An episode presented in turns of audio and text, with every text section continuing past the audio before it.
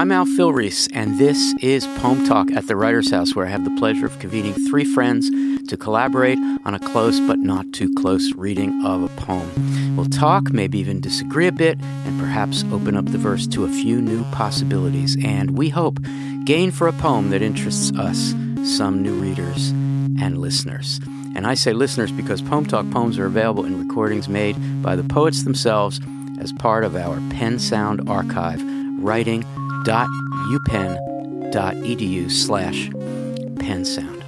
Today, I'm joined here in Philadelphia at the Kelly Writers House in our Wexler studio by Ahmad Almallah, a poet whose amazing first book of poems, Bitter English, will soon be published by the University of Chicago Press, who is also a specialist in Arabic poetry and has written a book about Arabic love poetry called Pure and Sensual who is a member of the faculty here at Penn in the Near East Languages and Civilizations Department, and whose new collection of poems in progress, her book of recipes, is about, in part, the difficult intergenerational, cross cultural psychodynamics of parents and children, and also about loss and by Ellen Berman, clinical professor of psychiatry here at the University of Pennsylvania, who is the founder and director of training for the Center for Couples and Adult Families and president of the Association of Family Psychiatrists, has long been in private practice here in nearby Merion, Pennsylvania, and who has published widely on couples therapy, sexuality,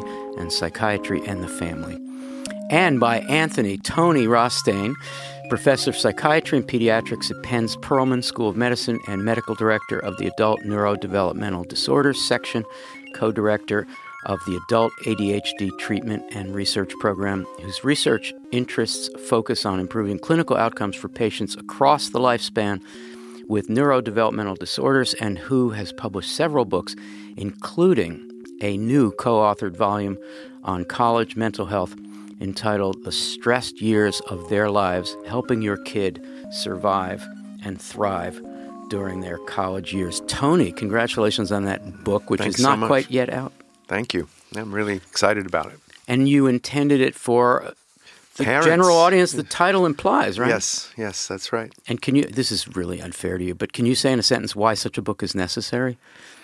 Well, because parents are are really frightened and unsure of what to do about the rise in the mental health issues that college age kids are presenting, and uh, this is a book to help them understand how they can be helpful. Fantastic. Ellen, hello. Welcome. This is like the second time at the Writer's House in all these years. It's lovely to be here. Thank you. and the you. first time was Tony Kushner, I came to hear Tony Kushner. That was a while ago. And the pla- 2001. And the place is gorgeous now. You've done an Thank you. amazing job. Thank you. I was fishing for compliments and I got one from Ellen Berman. Let the record note Dr. Ellen Berman has complimented me. Mm. Ahmad, it's great to see you. You've Thank been you. traveling, but it's good to have you back here in Philadelphia. Thanks. So this is where I hope uh, to be living soon at the writer's house. So Congratulations on the new book. thank you. Thank Very you so exciting. much. I, I happen to know that book in manuscript, and I'm really excited about it coming out and getting it into a lot of people's hands. Well, uh, thank you all for coming. We're here today to talk about a poem by Anne Sexton called The Ambition Bird. It was collected in the Book of Folly, published in 1972, and Sexton placed this poem there as the very first poem in the volume, which may or may not mean something. I think it does. Sexton died by suicide in 1974, two years later. Uh, our recording of Sexton performing this poem can be found on her Voice of the Poet album, and it is among a few of the later poems selected for that audio collection. And those late poems were recorded, as best we can tell, in 1972. So the voice of Sexton that we're about to hear and talk about is roughly contemporaneous with the writing of this poem. So here now is Anne Sexton performing The Ambition Bird. So it has come to this. Insomnia at 3.15 a.m. The clock tolling its engine like a frog following a sundial, yet having an electric seizure at the quarter hour. The business of words keeps me awake. I am drinking cocoa, that warm brown mama. I would like a simple life, yet all night I am laying poems away in a long box. It is my immortality box.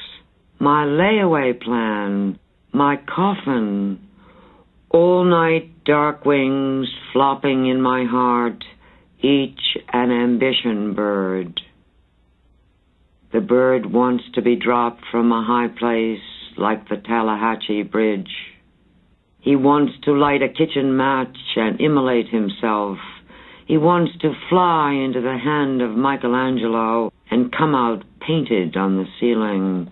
He wants to pierce the hornet's nest and come out with a long godhead. He wants to take bread and wine and bring forth happily floating in the Caribbean. He wants to be pressed out like a key so he can unlock the Magi. He wants to take leave among strangers, passing out bits of his heart like hors d'oeuvres. He wants to die, changing his clothes and bolt for the sun like a diamond. He wants, I want, Dear God, wouldn't it be good enough to just drink cocoa? I must get a new bird and a new immortality box. There is folly enough inside this one. Ellen, I want to ask you about uh, something that comes up twice. In the first page, really the fourth stanza, she says, I want a simple life. Why can't I just have a simple life? And then later she says, Why can't I just drink cocoa?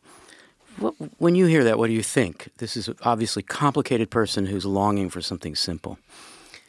This poem was written by a woman who was taught not to want much because all women of her age were taught not to want anything besides being home, drinking cocoa, having kids. And she had this fierce ambition, very much connected with immortality and death. And the ambition was terrifying to her. And that tension between I want to be immortal, I want to stand for something, and I really should be home, not asking for anything, I think is the from a woman's point of view, the tension in this poem, wouldn't it be good enough to just stay home in my house, drink cocoa, and not have this thing inside me trying to get free, which also feels very connected with death and transfiguration. So is it the case that she's not, Ellen, not sure whether she really believes that the best thing would be for her to have a simple domestic life? She's not sure that that claim is really what she wants. I think she's pretty sure she doesn't want a right. simple domestic so life. So this is totally ironic then. Tony, um, this uh, struggle, as Ellen outlined it, really a, a struggle that's endemic uh, for women in the society dealing with ambition. Um, it's compounded by a difficult psychological situation. One of the symptoms, sorry to use that word, uh, one of the symptoms is insomnia, and yeah. that's where we start. Can you say something about sure. insomnia? I mean, the, the poem invites you right away to say, "Hey, it's three in the morning, and I'm what am I doing up? I'm writing poems, and I'm writing poems that really I can't stop myself. Almost, it's I'm I'm compelled to write them, and I'm struggling but I don't want to go to sleep because it's too important. Uh, and I might, in fact, regret it tomorrow, but it doesn't matter because right now I am fueled by this energy. I want to stay with the insomnia for a second. Um, Ahmad, the business of words, right? I mean, what, from what Tony was just saying, we've got, I'm up at night, I've got to write these poems, but it's not good for me. I know it's not good for me. Can you say something about your, this is, you feel this too? Yeah, I mean, it does feel like it's uh, it's a form of of madness to make this your business. This being words. Words. Uh, and I, I love I love the expression the the business of of words. Uh, it's it's such an American way of of of putting it, but she takes it. Uh, you know, and, and this line to the kind of point of, of, of collapse where it's, it's almost ridiculous to make the business uh, uh, of, of words. It's actually not the first time that she uses that, that, the phrasing. Uh, but I think in this particular uh, poem, it does feel like it's more urgent for her that she's thinking about why is she doing this to herself and uh, I, I, I really think that the pressure on her uh, being a woman has to do with it but i think like every poet uh, uh, will question this business of words constantly. Is it really the right path? Is it really like am I am I really reaching anything uh, with this? Well, I'm going to turn back to Ellen for a Yeah. response to that, but I just want to turn the dial a little bit to bring in ambition because you started with that. So, yes, every poet has this problem like, can I, is there really a business plan? She says, layaway plan, which is a remarkable pun. Uh, is this something that can be a life of productivity and so forth? But then added to it and making it that much more urgent is this whole question that a woman is going to feel at this time about how to deal with ambition expectations. So maybe you can respond and also start heading us toward this ambition bird. Well, I think that for women, and particularly for this woman, being home not writing poems was not a simpler life. There was abuse in her past. There was an enormously complicated sexual life. There was an amazing amount of pain and depression. I mean, the insomnia is both the writing and probably the depression as well. And I, I have a feeling, although I can't prove it, that for her, actually writing poetry was simpler than the life she was in when she wasn't writing it. I mean, one can think of it in both ways. Uh, what's fascinating here is that ambition is a man, which is typical of women in the 50s and 60s that you could not imagine yourself as an ambitious woman. You had to be more like a man, and all of the ambition is male. And not only that, but fascinating. the ambition bird, the male ambition bird, takes over the poem. Mm-hmm. Except he's flopping around, which I was kidding around with Tony that no man would have used that particular word Yeah. in Let, describing let the his record ambition. show that, that Ellen arrived today at the writer's house saying, This is a poem written by a woman, and there's a lot of evidence for that. And not just uh, not just content and theme, but also word choice and so forth. Um, so So that may raises the question though, does she want a simple life?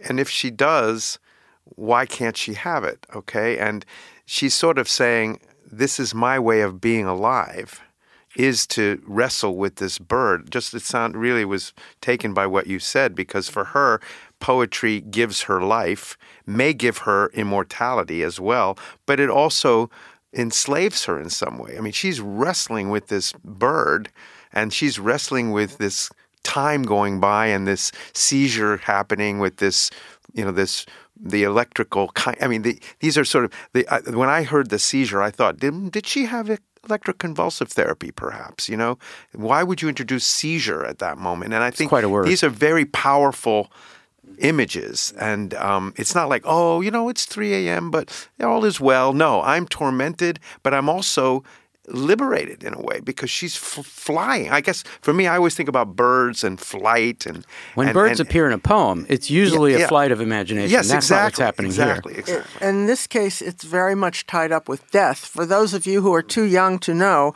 the Tallahatchie Bridge was a famous song where uh, a young woman uh, committed suicide.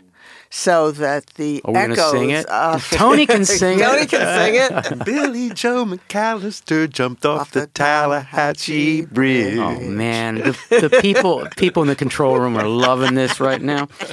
Is writing poems in the middle of the night therapeutic in any sense? And is is writing the ambition bird this poem eh, therapeutic? You're going to answer the question as a psychiatrist, I think, and you're going to answer the question as someone who's up in the middle of the night writing poems, hoping to get some therapy out of it. Sorry, I just made all kinds no of that's rude fine I'm, assumptions. I'm happy to answer the and I'm official sure Ellen's got something on I'll, this I'll too. take the uh, the prerogative of being the psychiatrist telling her, you know, when you stay up all night, that's really going to make your mood disorder worse. Okay? Sleep is what you need, probably more than anything else almost, more than your meds, is a regular sleep cycle, Right. which the medication hopefully enhances. But I wonder if she was messing around in order to stay up to write because that's when she didn't have to bother with her kids and her husband and, and all the rest. It's so the only quiet time. It's the poet's it's the time. only time. So I would and you say want me to be healthy and well, doctor? You need to let me write my poems. That's right. Because that will, if you take me away from my poems, I have nothing. I would understand that, therefore, how can I help you write your poems without sacrificing your health, your life?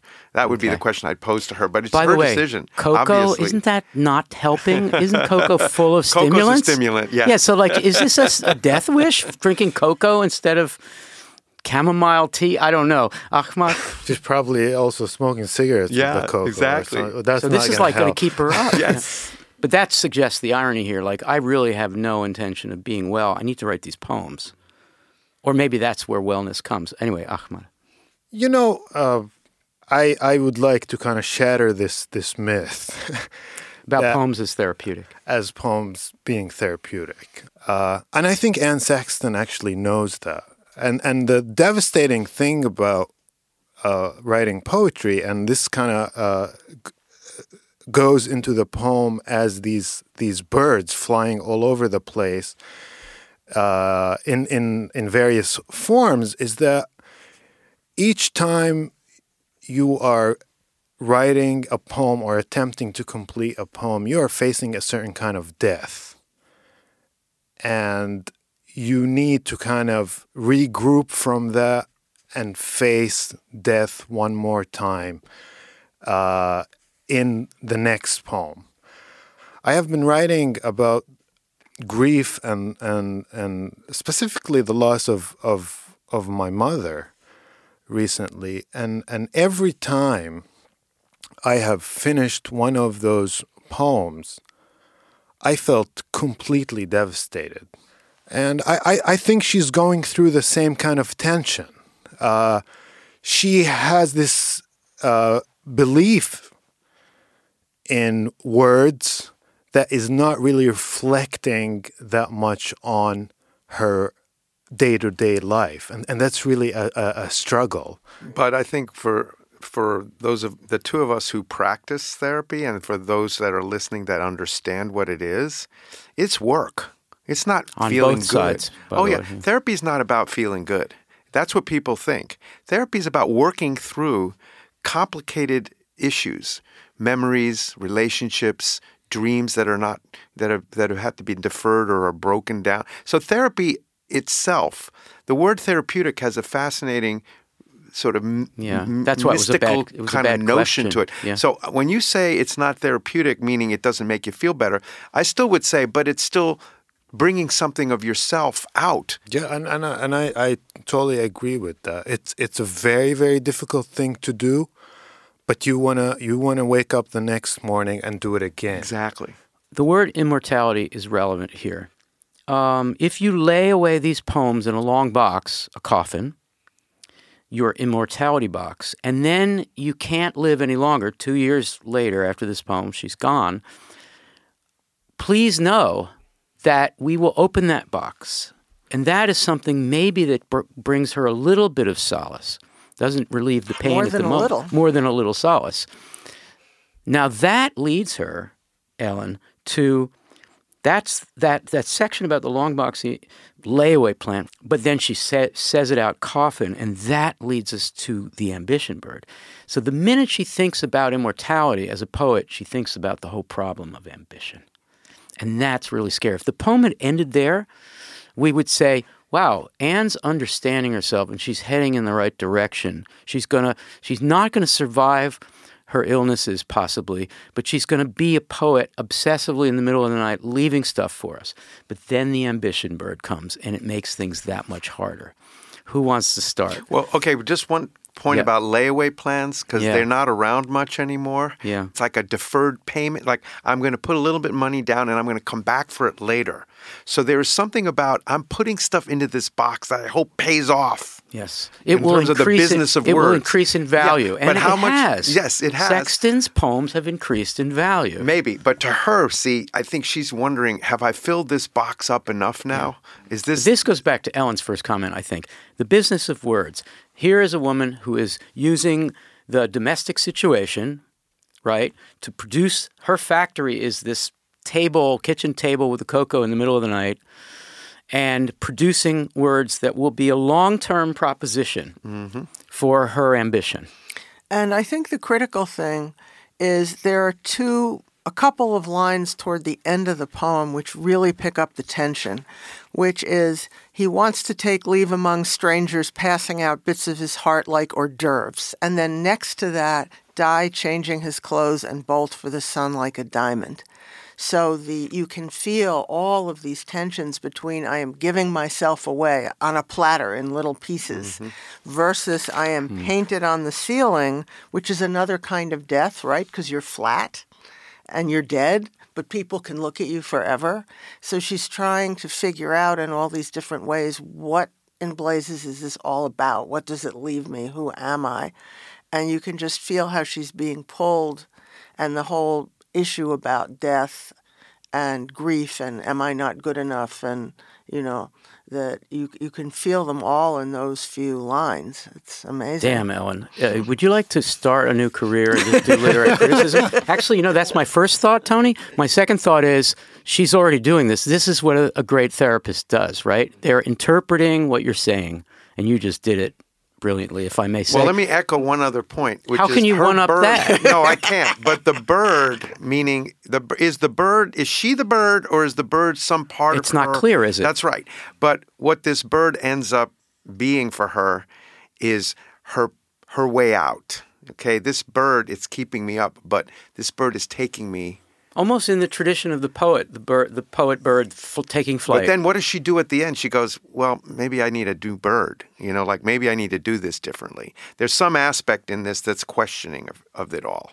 I think she's wondering, is it worth the price that this bird is making me pay?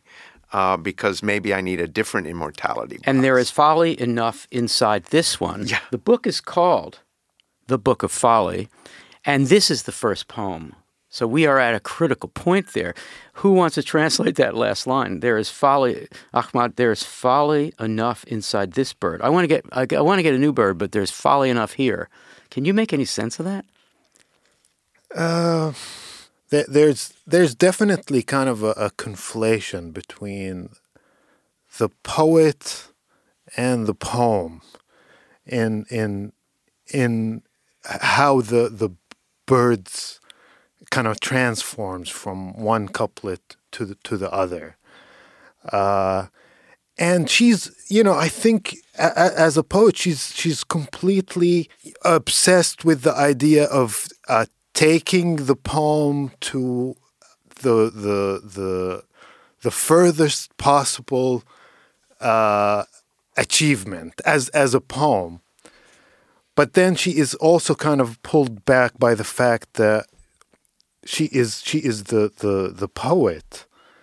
And she's she's really she's really kind of you know in between these two currents.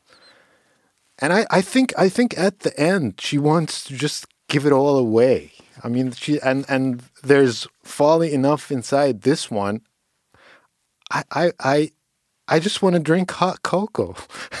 I, I it's it it kind of comes down to this like the whole tension between where can I take the poem and how can I perform being the the poet uh, really becomes too much for her and she just you know she she just wants a different bird Another way to think about it, and I think that's absolutely, if you want to turn it again this way, by definition, for a woman of this age, and believe me, I was at the end of this, so I remember how this felt.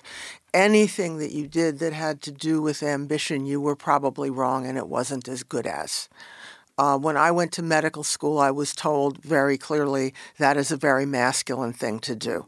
And I felt like less of a woman for about 10 years after that. So the issue of And and she was very very conscious. She got quite famous and she was very conscious of that and it bothered her when it wasn't enough. And so I think that the the follies is both uh, why am I doing this? This is too hard. I want to be home. And maybe it's not good enough. Maybe this is all ridiculous. Maybe, you know, because ambition is all tied up with dying. You know, maybe and I'm actually flying killing, too killing high. yourself, not just killing dying, yourself. killing yourself. He wants to immolate himself. You know, these are these are not just oh he flies till he drops. You know, like boy, ambition's going to take me there, and even if I die on the way, no, this is actually self-destructive ambition. Light a kitchen match and and and and, and what I yeah and what I was wondering is something we talked about before coming into the studio was you know was she already sensing the end of her life or the sense of it being um, not going to end prettily because she's giving voice here to what I would call the dark the dark fantasies right? These are really about death not just death but of self-destruction.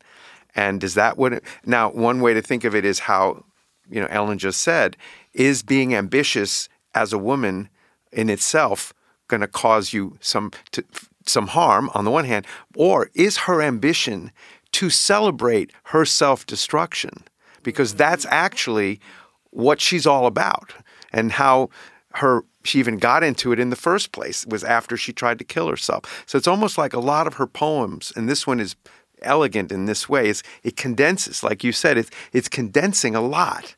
But i think at the core is this struggle to talk about her suicidal impulses in a way that we can tolerate it in a way but at the same time i mean when i first read this i almost recoiled at it because it, it felt like oh my god she's in a lot of pain Yeah, and I- That's a I- psychiatrist. that's the psychiatrist in me well, you can't take the psychiatrist out of can't you. take that psychiatrist out of me I mean, I, I, you know, just just thinking about what uh, Ellen said, she wants to perform the role of the poet with all what that really in, entails, but as a woman, and that must have been a lot of pressure. Uh, And I and I think I think in a lot of ways that was asked of her to reveal uh, herself more and more as a woman poet.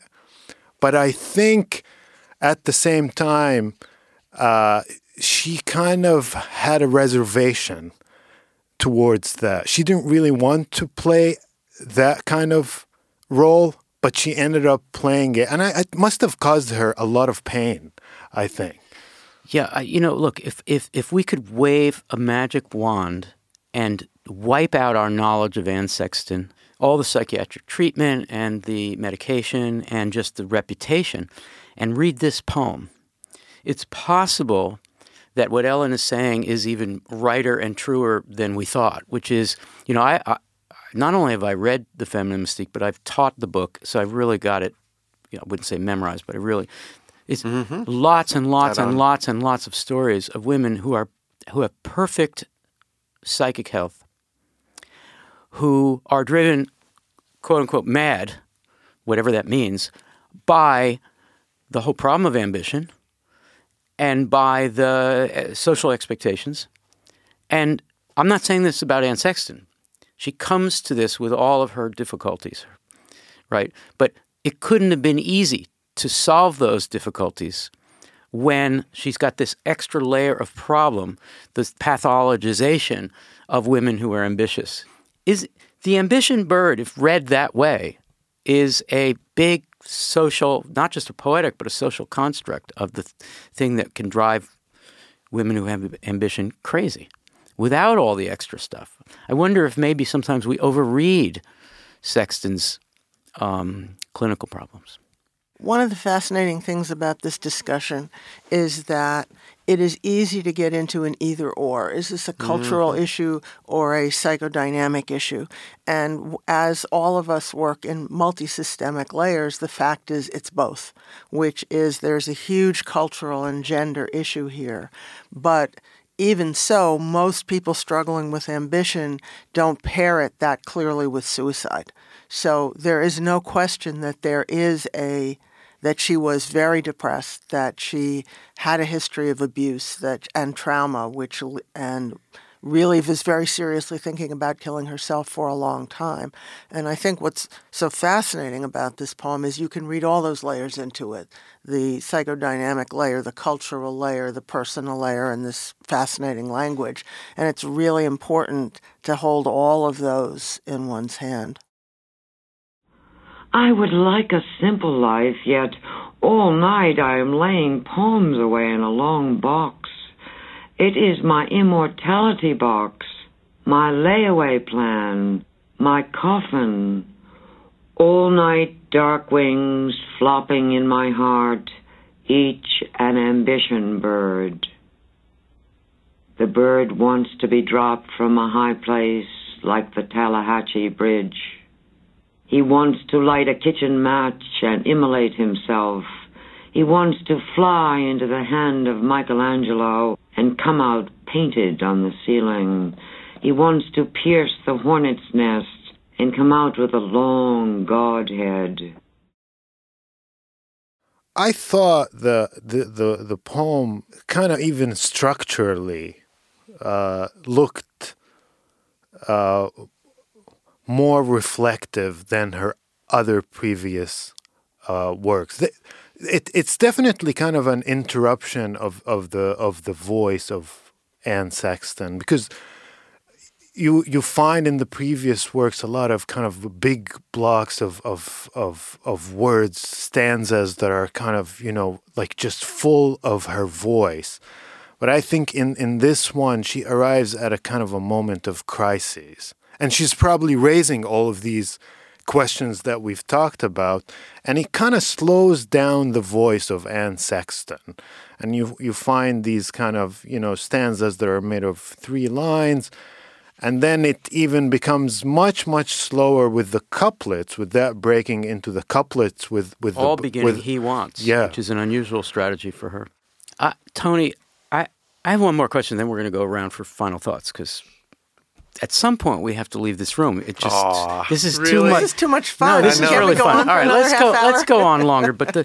Tony, given what Ahmad just said, which is, I'm going to read into it something further, which is, I think this poem, which starts a new book in 1972, and this is near the end of her life.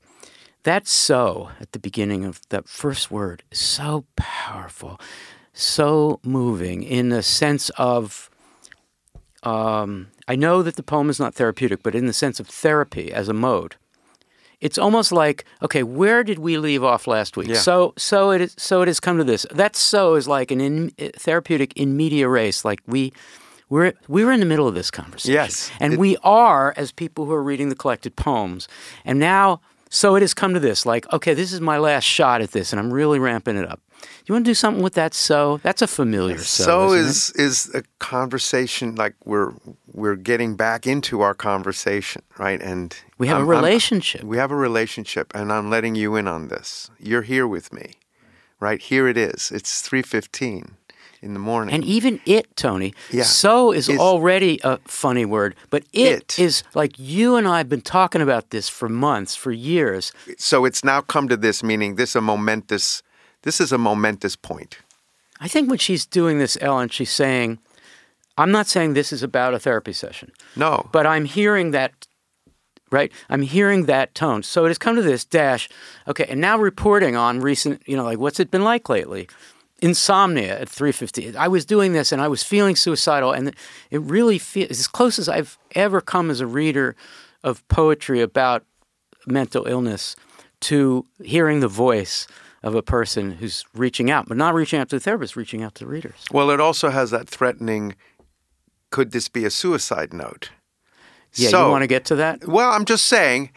I'll, I'll let Ellen chime in, but you said, "What does the so it has come to this?" Yeah. you that an This- attention that grabber. sounds really oh my like god! I'm it's about like to do you better listen here. And you know that that also uh, could be a way of reading the last line. There's there's folly enough inside this one. I mean, what are what are my options? Is is it possible, Ellen, for a poem to be a cry for help? It is certainly possible, but this doesn't feel like a cry for help. It feels like part of the It ambition feels to be a great poet. I am trying to tell you what the hell is going on with me so you will know and I can get it out. We could do this for hours, but what I'm going to ask you to do, and it's been so great, what I'm going to ask you to do is each of you one final thought, something you came today to want to say but didn't get a chance because the direction of the f- conversation didn't go that way. So, who wants to start? A final thought? Tony, you look like you have one. So yeah, I, I guess just to think about how easily we are pushed into doing things that we later regret because the ambition bird is taking us there and we really ought to learn how to live with it in a, in a less tormented way. That sometimes ambition isn't all that it's meant to, you know, it, it's not as great as your ambition lets you to believe it is. Mm. And for the listeners here, I think it would question like, what are the things that compel us to keep doing more and more and more? When, if you think about it, how satisfied are you by all that you're doing? And is that really a deferral of, of, of work you need to do within yourself?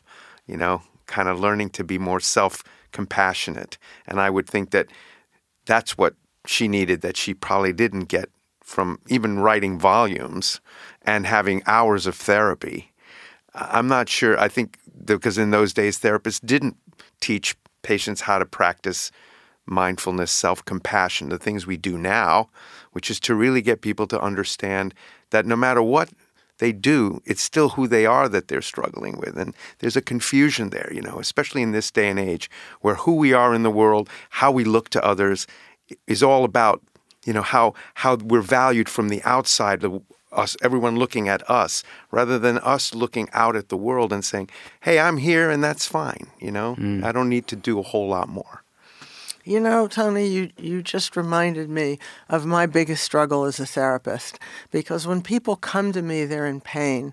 And what I try to do is help them moderate, understand, find a place in the mean.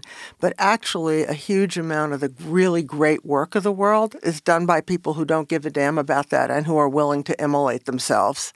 And sometimes I wonder if what I'm doing doesn't give them the space to go, you know, all the way out. And I figure if they come to me, they know who I am, and if it doesn't fit, they can leave.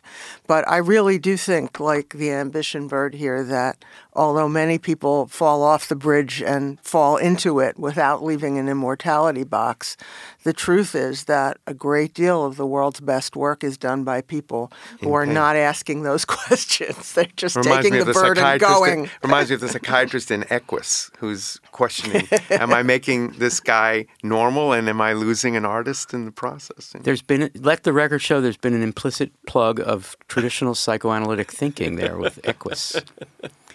Uh, Which that was a neither great- of us do. no, let, let the record show that as well. neither of us do that. Um, that that was your final thought. You added to his. Great, thank you, Ahmad. Final thought. Well, I mean, it, it's been it's been great discovering Anne Sexton because when you uh, uh, told me to read this poem, I, I just Wait, did I tell you to do it? well, I you mean, volunteered, didn't I you? volunteered. You told me I I, I take uh, orders. Uh, I love reading poetry, so I, I read this poem and I didn't know you know how to place it in in in in the voice of Anne Sexton and, and Jenner. So I, I I just bought the collected uh, poems and I started reading, and it was it was really wonderful reading Anne Anne Sexton. And and I don't know. I feel like uh, these broken figures, uh, such as uh, Anne Sexton, uh, in American literature, who happens to be a, a woman and struggling with all of these pressures of of, of being a woman, uh, they are just, you know, uh, wonderful voices because they take the facts of the world and they place them in the self. And that's a very difficult kind of poetry to write. It is very easy to kind of put on the pretense and say, I am the poet and I'm going to be reducing the world. But Anne Sexton doesn't do that. Anne Sexton takes on the much more difficult kind of poetry and is affected by the world and is trying to place the world within the self. And it's devastating, but it's beautiful stuff. Well, my final thought is about wanting. You know, when we get to the second part of the poem, the bird wants, the bird wants, the bird. You know, you want to shout like, "I don't care what the bird wants. What do you want?" Right? And then that section ends with "he wants, I want," which is a grammatical declension. There, it's a testing out about who gets to want. Um, but that cuts it off. That's there's a period there, and dear God, wouldn't it be good enough to drink just to drink cocoa? She's not really going to go to what I want. It's the ambition bird really gets to say what it wants, and of course, what it wants is all kinds of self-destructive, foolish things. But in the middle of all that is Michelangelo. Like so, you've got Tallahatchie Bridge, so that's a reference to sort of famous pop culture suicide site. Then you go back into the kitchen where she's probably sitting now uh, he wants to light a kitchen match and immolate himself. But then the ambition bird wants to be at the top of the Sistine Chapel. I find that heartbreaking that she would go from this ambition bird dragging around all these concepts of suicide and then and then at this without taking a pause wanting to do something completely utterly immortal um, it turns out that what the the ambition bird wants is partly what she wants. She just can't really decipher it. Well, we like to end Poem Talk with a minute or two of Gathering Paradise, which is a chance for us to spread wide our narrow hands to gather a little something really good, to hail or commend someone or something going on in the world. It can be poetry, it can be art, it can be a book you read, it can be anything that you're excited about. And I wonder who wants to start Gather some Paradise. Ahmad Al Mala? Well, uh, I don't know how to go about this, but I, I would recommend for everybody who is in love with poetry not to read individual poems of poets. Take on the collected poems of these poets that you love and read from beginning to end because you're going to discover gems that nobody knows about. I have been discovering this with Anne Sexton and many, many other uh, poets. And that's the only way to read poetry, in my opinion. So this is my moment of gathering paradise. I love that. you're making, you're recommending that people read a lot of poems. Yeah. So, Tony, I'm, gather some paradise. First of all, can I just say that having you here is paradise. So we, we could thank just, you so much. Can we just stop? you can be the paradise. Well, I'll tell you. Um, speaking of death and immortality and um, have we been speaking pondering, about that? Oh, pondering, pondering the finality of days. I, I've, I've picked up a book a friend of mine gave me by Parker Palmer, who does write some beautiful poems, but he's also a deeply humanistic thinker. And it's called On the Brink of Everything. And it's really his reflection as an 80 year old man on what it means to be at this later stage of life, where instead of writing, wanting to fight the dying of the light as he wanted to do when he was younger, a la Dylan Thomas, he's beginning to understand how do I collaborate with this slow, steady process of reaching the end in a way that is collaborative with death rather than fighting it to seeing it as part of life. It's a very powerful book. Say the say the book again. It's called On the Brink of Everything. Fantastic. Thank you, Tony. Ellen, gather some paradise. Um, right before we started, Tony showed me a website that had From some here. more of. Yeah. And I wonder if you could uh, say what the website is, because I think people should see it. PennSound. Yes, it's yeah. the PennSound uh, yeah. writing.upenn.edu slash PennSound. Yeah, and it's got a really fascinating. Um, so we video. just added yeah, it was great. Uh, a series of videos, including a really newly accessible. This is yeah. very new of Anne Sexton at home. Right. Reading. Reading her poems. Reading her poems. Uh, playing with her kids. And playing with her kids. Yeah. So I think everybody should look at that because it was amazing. Thank you.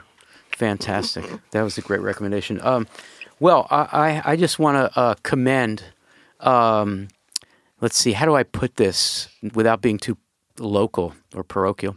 Um, I just want to say three cheers for anyone at the University of Pennsylvania involved involved in psychiatry and uh, being part of the conversation that's on campus about uh, about how important it is to help young people in particular who are struggling. And we have two people in the room. You and I do it in our own ways, Ahmad. Yes, but you do. Two Yes, peop- you do. Two, thank you. But two, that's two two people in this room who've been really devoted to that, particularly at Penn. And uh, just a second congratulations to Tony on this new book, which is relevant to what I just said. Uh, and say the title again, Tony. It's called The Stressed Years of Their Lives Helping Your Kid Survive and Thrive During Their College Years. Good. And who's publishing it? St. Martin's Press. Oh, fantastic. Okay. And a final plug uh, Ahmad Almallah's book, first book, Bitter English, will be out maybe by the time this poem talk uh, appears, and I highly recommend it. I just want to say, uh, and you'll correct me if I'm wrong, but I just want to say that the, the Bitter English comes from this problem of um, which language is my language, and if I choose a language that might not be thought of as my language, how bitter are those words? And you can actually taste the bitterness of the words, and yet there's this full embrace of English, which is really beautiful language ultimately, and no more beautiful than written chosen, words chosen by what I might call an exophonic poet, a poet who's deliberately writing in a language that is not home, as a way of understanding word by word what exile feels like. Uh, well, you read it, so you know. You. I guess I just wrote a blurb, Thank you. but I, I, I, I'm almost, I'm, I've got, uh, if I talk more about this book, I'll get tears in my eyes, but I think that the, that the the um, the goal here is to is to, for all of us to to read a poem and realize what it's like to struggle with the very words, and and also the what the words culturally and nationally and politically represent. So So we will all do a poem talk on it hopefully soon. Yes. Do you hear that, There uh, Al? I hear it. Well, that's all the insomniac business of words we have time for on Poem Talk today. Poem Talk at the Writers House is a collaboration of the Center for Programs in Contemporary Writing and the Kelly Writers House at the University of Pennsylvania and the Poetry Foundation, poetryfoundation.org. Thanks so much to my guests, Ellen Berman, Ahmad Almallah, and Tony Rostain, and to Poem Talk's directors and engineers today, Zach Carduner and Leah Baxter and Mary Oshalano, and to Poem Talk's editor, the same amazing Zach Carduner, and a shout out to Nathan and Elizabeth Light for their generous support of Poem Talk. Next time on Poem Talk, I'll be talking with Adrienne Raphel, Julia Bloch, and Jennifer Firestone to talk about Maggie Nelson's amazing book, Bluets. This is Al Filreis, and I hope you'll join us again for that or another episode of Poem Talk.